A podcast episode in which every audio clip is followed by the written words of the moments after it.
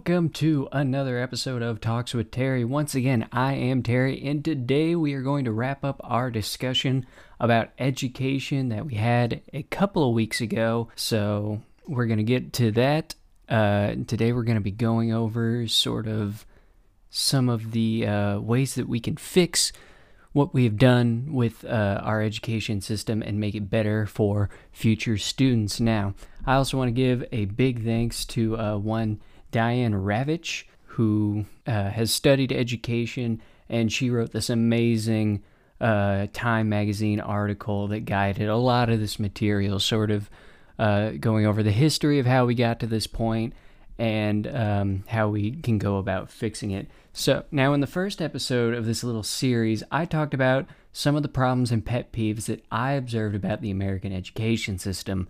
This week, I actually decided to use what I learned from my time in school to do a little bit of research and write out my thoughts instead of just blindly ranting. So hopefully, this episode comes across as a bit more put together and we can actually learn a thing or two. It also helps my arguments uh, if I have some general, you know, stats and observations and facts instead of just ranting. So let's get to it. Now, we talked about how the education system uh, really lacked in places like effectiveness and morality in some ways last time, like how bullying is still a huge issue, even with all the anti bullying messages we've been producing. Not to mention the amount of stress that goes into learning lessons and subjects that don't immediately pertain to our lives, like advanced calculus and biology. So, in order to gain a better understanding of how we got this way, uh, let's think back to the beginning of education in America and sort of work our way up to where we are now. Now, condensing centuries of American education history in a few lines or a few paragraphs, really, uh, schools originally were set up to teach kids how to be more social and to have proper etiquette. Things like reading, writing, and arithmetic was largely taught at home until the education system in the colonies grew over the years in the 20th century, educators and progressives were looking to change the school system, allowing for uh, more schools to be built and more students to be served. Now, two factions seemed to emerge during this time. One sought to switch to a more bureaucratic system, allowing for the school system to become, quote, non politicized, while making it easier for educators to manage the growing number of institutions, especially in urban areas. Now, traditionalists believed that this system, quote, suppressed the upward aspirations of the working class, end quote. Social elites led the reforms with the goal of, quote, permanently ending uh, political party control of the local schools for the benefit of patronage jobs and construction contracts, which had arisen out of ward politics that absorbed and taught the millions of new immigrants. Schools basically changed a lot by adding more schools, creating high schools and junior high schools, and then teaching sets of skills that were designed to be consistent with national needs. So, skipping ahead, our modern schooling is the product of many different federal education initiatives, such as George Bush's No Child Left Behind, Bill Gates' sort of Common Core state standards being implemented, Barack Obama's Race to the Top initiative, and then Donald Trump's push for more choice in schools.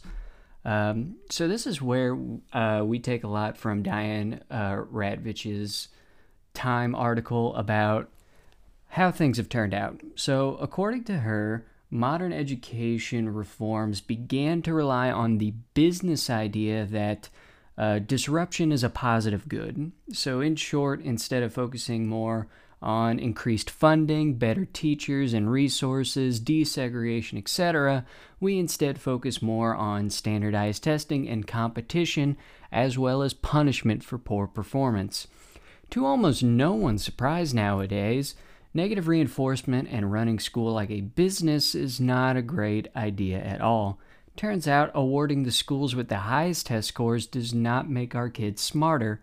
All it does is waste time, money, and disproportionately affect schools in low income areas. Obama expanded on this idea later, uh, and Trump's head of education, Betsy DeVos, expanded the idea of school choice, focusing on giving more funding to private charter schools and offering uh, vouchers to go towards religious schools. So, billions were given to the private education industry. And when I say private education industry, I also mean just the private companies that deal a lot in education, like Pearson and McGraw Hill.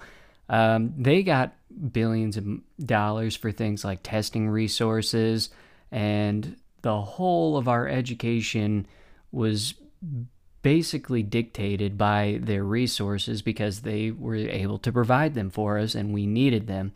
Uh, and education was seemingly focused around doing well on tests, mainly standardized tests. I still remember having to sit and take the uh, Illinois State Aptitude Test, or the ISAT, every year and dreading the experience. No one liked doing the ISAT. The only benefit was that sometimes classes were restructured differently, so you know it was there was a bit more free time or whatever, and you didn't have homework often because you were too busy focusing on the ISAT. Um, but testing and scores had to have gotten better with all these changes, right? Well, according to the National Assessment of Educational Progress, which is which has been said to be the nation's report card multiple times, uh, it says that test scores have been stagnant for the past decade. They really haven't risen uh, significantly at all. Uh, they've kind of remained the same, and honestly, the lowest ranked students just got worse with this system.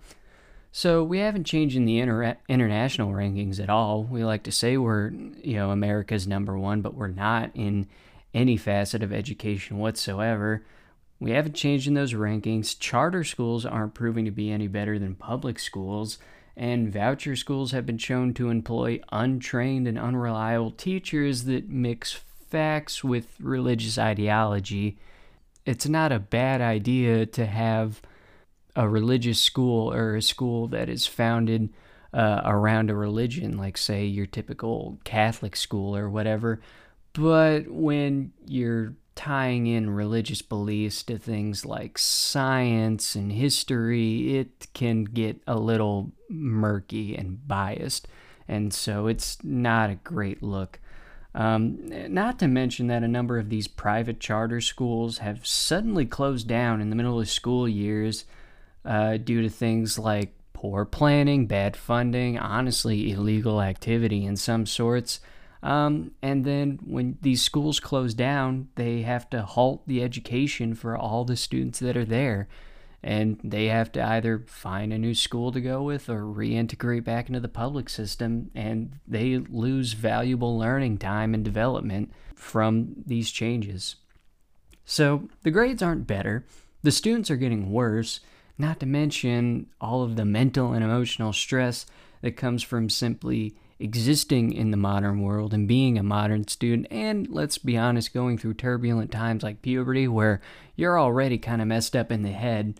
Um, but the money is also being wasted, and we have really nothing to show for it. So if this were a business, I'm sure we'd be more than bankrupt by now.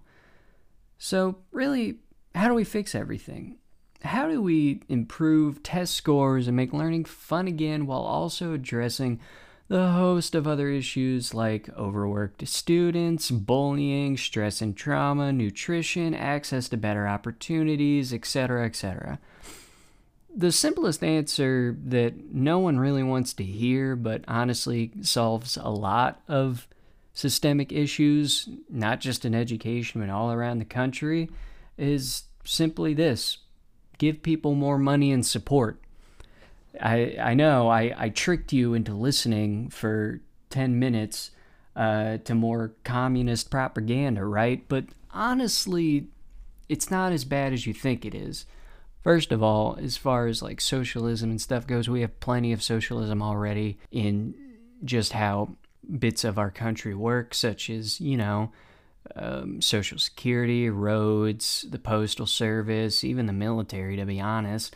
Uh, but anyway, honestly, it's not as bad as you think it is when it comes to giving more money and support to education and to schools. So instead of only giving money to the best schools, you should give it to every school, or better yet, give it to the schools that are performing poorly, they're struggling. Giving more money and support allows schools to get better resources and materials, they get better access to teachers who truly love to teach. Not only that, it really reinvigorates a lot of these teachers when not only they can actually make a living doing the job that they love. Uh, not only that, it can lead to positive changes for all the students. You know, if you don't want to give money to schools directly, well, you can still fix a lot of these problems by just financially supporting people and giving them access to things like affordable housing, free healthcare, better nutrition, and allowing themselves to lift out of poverty. I've never met anyone who chose to live in poverty. Most people just need the helping hand to get them out of a tight spot. You take the financial burdens off of the families, you then reduce things like mental and emotional burdens off of them. Everyone uh, is more happier and more wealthy, not just financially, but emotionally, physically, mentally. Things like bullying gets reduced because you're not having uh, kids being born into messed up houses and you know creating this inherent genetic almost genetic vibe of the have and the have nots fighting against each other everyone can get access to better education so that things like poverty uh, don't come as easily because if you're properly educated about stuff then you're less likely to you know, make these bad decisions that put you into poverty in the first place. Um, and the property taxes might even allow for more school funding. From what I understand, a lot of uh, school funding or local funding at least comes from the property taxes and the property values of the surrounding area. And so, you know, if you take my old high school, for example, we were in a pretty middle to upper middle class um, area and so we had a we had a really big high school and we could do things like give all of the teachers you know interactive smart boards that corrected to you know these high end um, these high end overhead projectors. You know we could fund things like uh, sports teams that you know made it to state uh, multiple times, or you know, you could give the marching band program their own semi truck so that they can haul all of their equipment uh, to anywhere they needed to be. So, but if you look at something like an inner city school in like, I don't know, let's say St. Louis, if you go to a neighborhood that is, you know, has a lot more people in low income housing or close to, you know, close or below the poverty line, and then you put a school next to them, that school probably isn't going to look the same as the school I came out of. It's probably going to have less resources. Uh, it's probably going to have things that are really outdated. Um, and you're really not going to hear much about things like their sports programs or their band programs because they're just not in the same system and they can't afford to bring themselves to the same system. So, you know, giving more money to people and increasing their their way of life and thus bringing up the property values of some places, then you could give more money to the education system and you know, you can reap the benefits of it later. You can also do away with this system of property tax funding schools, but you know, let's stick to one radical idea at a time. So every school also needs more support and more freedom to better serve their students. Counselors need flexibility and training to help address some of the problems that students come up with, especially with the rise of things like anxiety, depression, and other serious issues uh, within kids these days. So you need to staff counselors who know what they're talking about, know how to deal with students, and give them the, the freedom and the leeway to really meet with students, address their their needs and their issues, and help them work through it. Um, so that that's another resource and another confidant that a student can go through to handle things like, you know, early mental illness or childhood trauma or anything of the sort. Um, nurses, I think, should also be uh, a bit more supported. I think they should be more well trained. Not that nurses aren't, you know, aren't like just random people that you pluck off the street and say, hey, you're a nurse now for our school. Um, but not only should they have better training, I think they should have a greater variety of resources to help students uh, in need. Honestly, I think just because we're afraid of what a certain student can or cannot uh, have in terms of treatment for something, we limit our nurses to what they can and can't do. And so, if a kid comes into the nurse's office with a seriously bad headache and they can't focus, you're telling me their only option is to either lay down in the nurse's office till they feel better or call home to be taken out of school for the rest of the day? Uh, I mean, why not just, you know, I understand there are safety precautions that need to be taken, but it's not really helpful to the sick kids. You could I remember I remember being in that same position. It's like, all right, I have this splitting headache and yeah, I really need to see the nurse about it. And I go to the nurse. I'm like, can you give me anything for it? And it's like, well, you can either lay down or we can call home. And I'm like, well, don't you just have like a painkiller like Tylenol or something hmm. for me to take? Because that's what I take at home and it works just fine. And they're like, no, we can't do that. You have to provide the pills yourself with like your parents' permission or a doctor's note, and then we hold it on for you, and then we can give it to you later. And it's like, well, that doesn't help me now. I didn't think I'd I'd be in this you know situation. And I understand nurses are mainly there for like first aid and making sure child just doesn't straight up die before any real help can be done to them, but I still think there's a lot more that we can do uh, with our nurses, give them more leeway and resources to really help out um, the seriously sick kids, especially if a kid ends up having like a chronic illness or something. That's just, you know, it's it's a shame that we, you know, train these kids to basically say, uh, you're sick, well, you can either go home and fall behind or you can just suck it up and stay here and that that's not good from a health perspective or a mental perspective, anything like that. Um, now, here's another big thing that we really need to talk about: pay teachers more money. I don't care if they get the summer and the holiday breaks off. They are still professionals that have taken it upon themselves to look after your little gremlins and make sure they can learn to be better human beings. And how do you repay them? Well, you cut their pay, you raise the number of students per class that they must teach, and then force them to teach in ways that are completely out of touch with themselves and students. Um, that's not even getting to things like gun control, where like you got to arm the teachers, and now congratulations, teacher, you are responsible for arming yourself and protecting our child from the school shooters that we are not addressing, but that is another topic for another day. Anyway, give the teachers more support and let them run their classrooms how they see fit.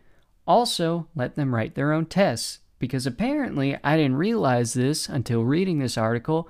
They had done that for generations before, and it does work a bit better than having singular tests that one must adhere to. We've all seen it. There are some teachers that are really good at their job, some teachers that are not really good at their job. And one of the issues that both of them can agree on is that they have to teach a certain way because that's what the rest of the faculty does.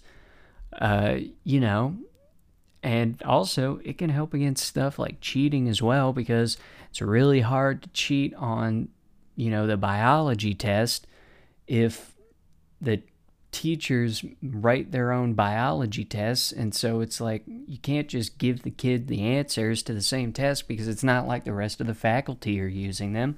Instead you're basically going to have to encourage people to study together and that is a good habit to have especially if they're making their way to college. So yes give them to that. Also pay teachers more because guess what? There are a lot of teachers out there and honestly, a lot of professions, but especially teachers who have to take second jobs to survive.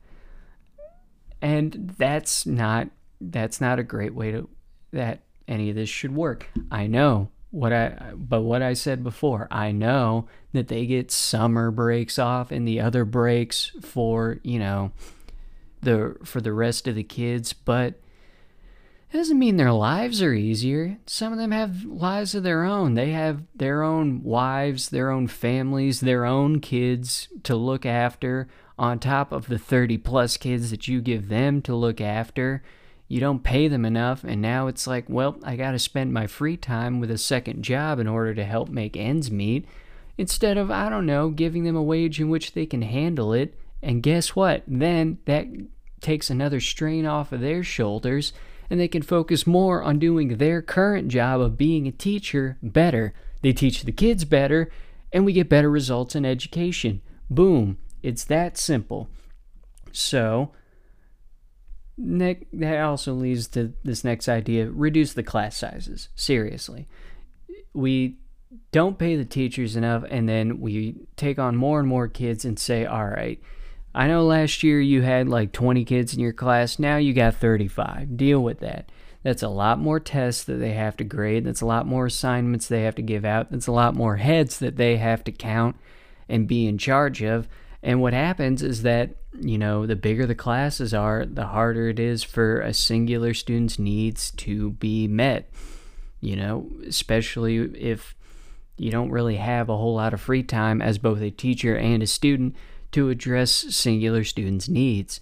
So you lower the class sizes, it takes more stress off the teacher, and it gives the teacher time to really engage more with a smaller class of students, thus making the learning process better for classes in general. That's what you see a lot at the college level. Whereas, yes, there are professors that have to speak in, t- in front of an entire lecture hall of a 100 plus students. However, there are also those professors that they take a class that's only 20 students, and you can actually sit in those classes and have really well back and forth and that's where you make that's where you make better friends with your classmates and better friends with your professor and that's what makes the learning process more enjoyable. Hell some of my most best memories of actually being in class and sitting in class is from a room of like less than 20 people we were all on we were all english majors or at least in the same english class we all got to know each other, know each other pretty well, and we got to really, you know, share our thoughts on a lot of stuff, and it was a great experience. So reducing class sizes, I think it's a benefit on a whole whole different scale. So, but now what about the work itself? We talked a lot last week about the problems with what we are being taught and how it's being taught. So I think we need to bring together a bunch of experts in education and teaching, as well as, you know, respected members of each field of study, like science and math and English, to determine how to better teach our students about these subjects.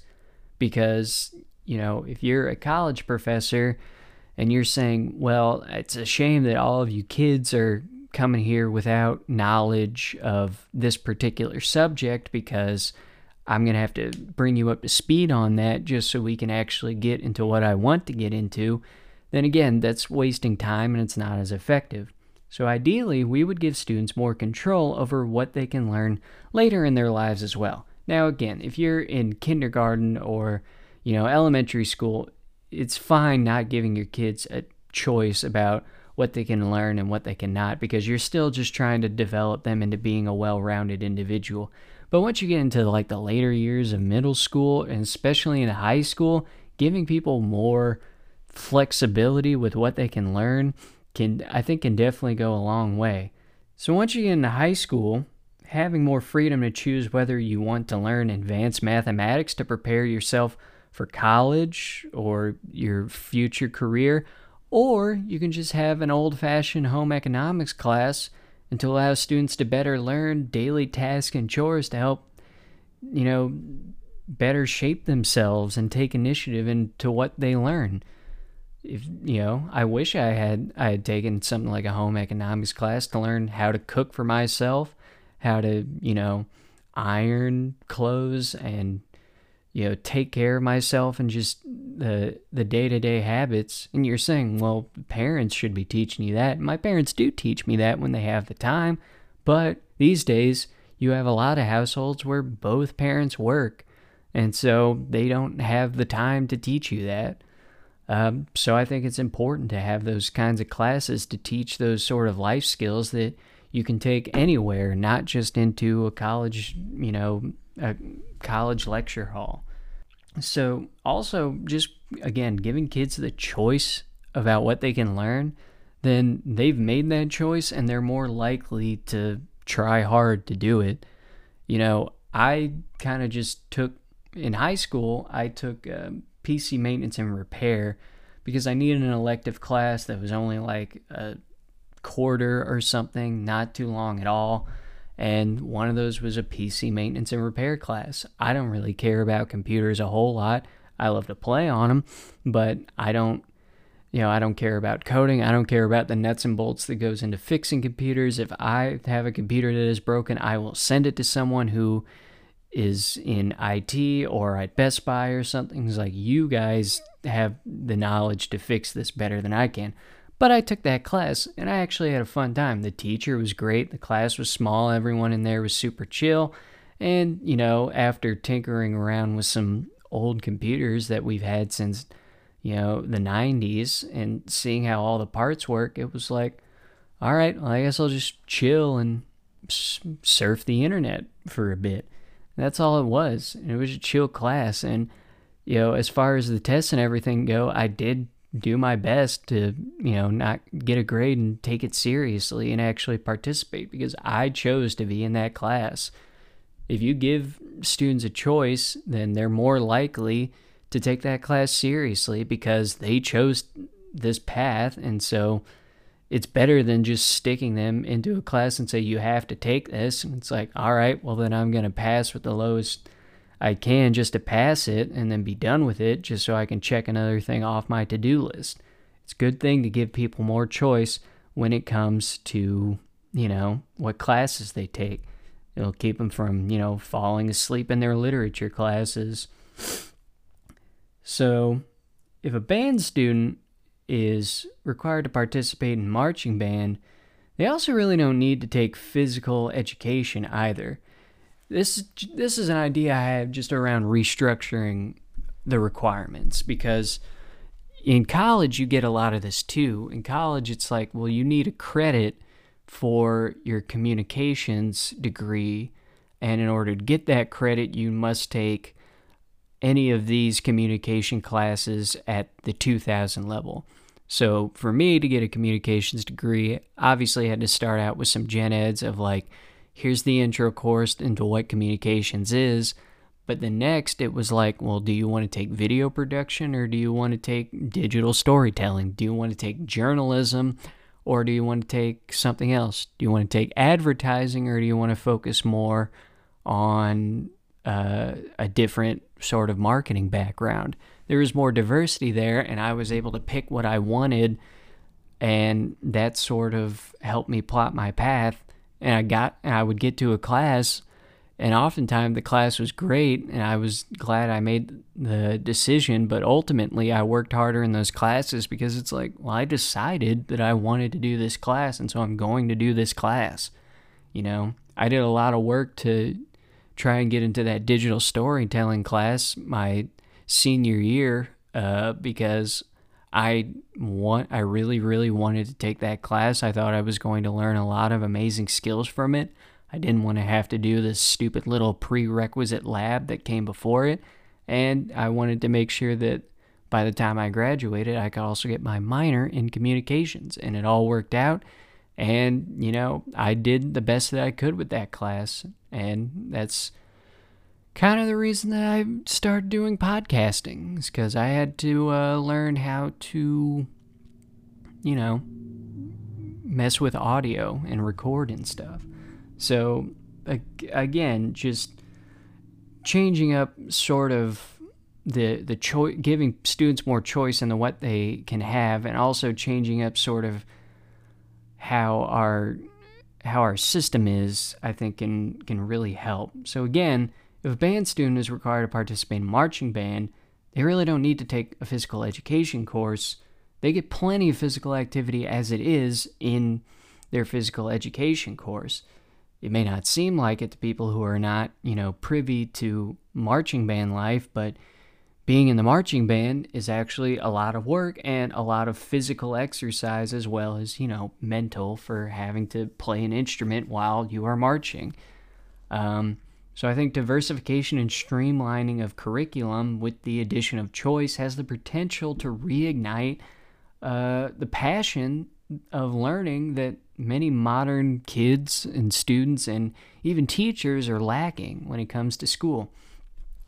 So, changing the curriculum also gives us an opportunity to ditch outdated lesson plans that are full of inaccurate eh, or discriminatory information.